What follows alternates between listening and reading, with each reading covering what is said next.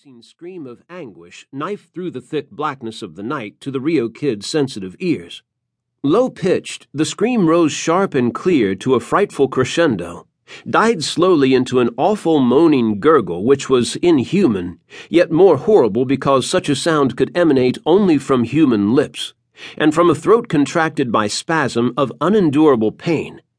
Then, into the lull, a raging cloudburst struck, drowning out the anguished scream.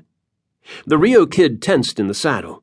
His right hand instinctively dropped to the butt of a low-tied gun on his hip, while his left hand caught up the reins and eased them tight on the bit with a gentle, sure touch. Sensing the urgency of the cry from out of the darkness, the stallion slowed his gait instantly, sliding back on powerful haunches to a dead stop, ears cocked forward expectantly. The scream was not repeated after another deafening roar of thunder, but to the Kid's strained listening ears, it seemed to hang in the sultry silence. There was no way to tell where it had originated. The sound had rushed at him from every direction, echoing and re-echoing from hill and valley. Again thunder roared and rumbled over the earth. The downpour splashed against the statuesque figures of horse and rider.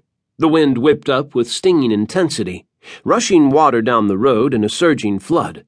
Straining his eyes in every direction, the Kid caught sight of a flickering gleam of light ahead and to the right, before a solid sheet of water blacked out vision completely. He touched spurs to the black's quivering flanks. The stallion surged forward into the teeth of the storm.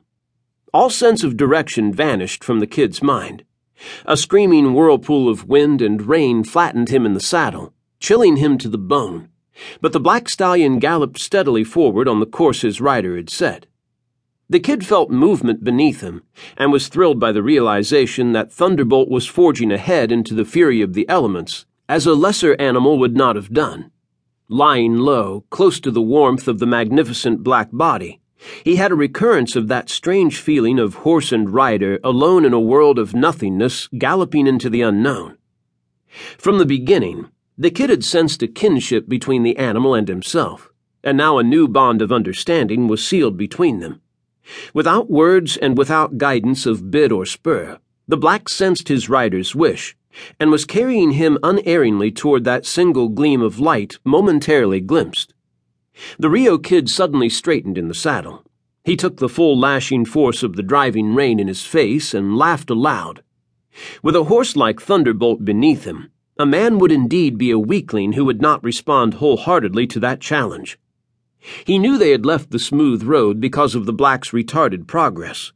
Thunderbolt had turned in toward the rim rock and was finding his way sure-footedly along the boulders leading toward that gleam of light, toward the shrill cry of distress that seemed echoed yet in the raging wind.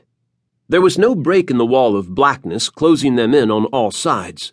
Every sound was drowned in the sullen and unceasing roar of the rain. A thousand voices might be crying for help within a few feet of the Kid, and he would have heard nothing. Yet he waited without impatience for Thunderbolt to carry him to the source of that single cry. Between man and beast there was now such perfect unity that the Kid no more doubted the horse's ability to succeed than he doubted his own ability to cope with whatever situation awaited his arrival. Thunderbolt came to an abrupt halt. The Kid leaned forward, shielding his eyes and attempting to pierce the watery veil before him. It was impossible to see anything, but the black nickered softly. Sliding from the saddle, the Kid dropped reins to the ground and took a cautious step forward on slippery boulders. He discovered at once why the black had stopped. Directly in front of him was a shoulder-high wall of rocks which had evidently been piled by human hands. A wall, he quickly surmised, built to shut out storms from a natural cave on the other side. A shelter somewhere near the road in the desolate reaches of the rugged border country. Leaning over the wall, the Kid shielded his eyes to peer through the rain, and was rewarded by seeing a faint blur of light directly ahead. Stepping back, he grimly felt his way around the wall, stumbling over boulders and encountering the sharp thorns of mesquite, his clothes and flesh ripped by the vicious embrace of cat claws, before he found a break in the wall affording a smooth pathway toward the light.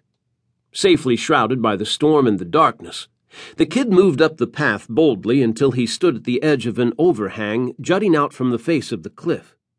Far back against the wall of the sheltered enclosure,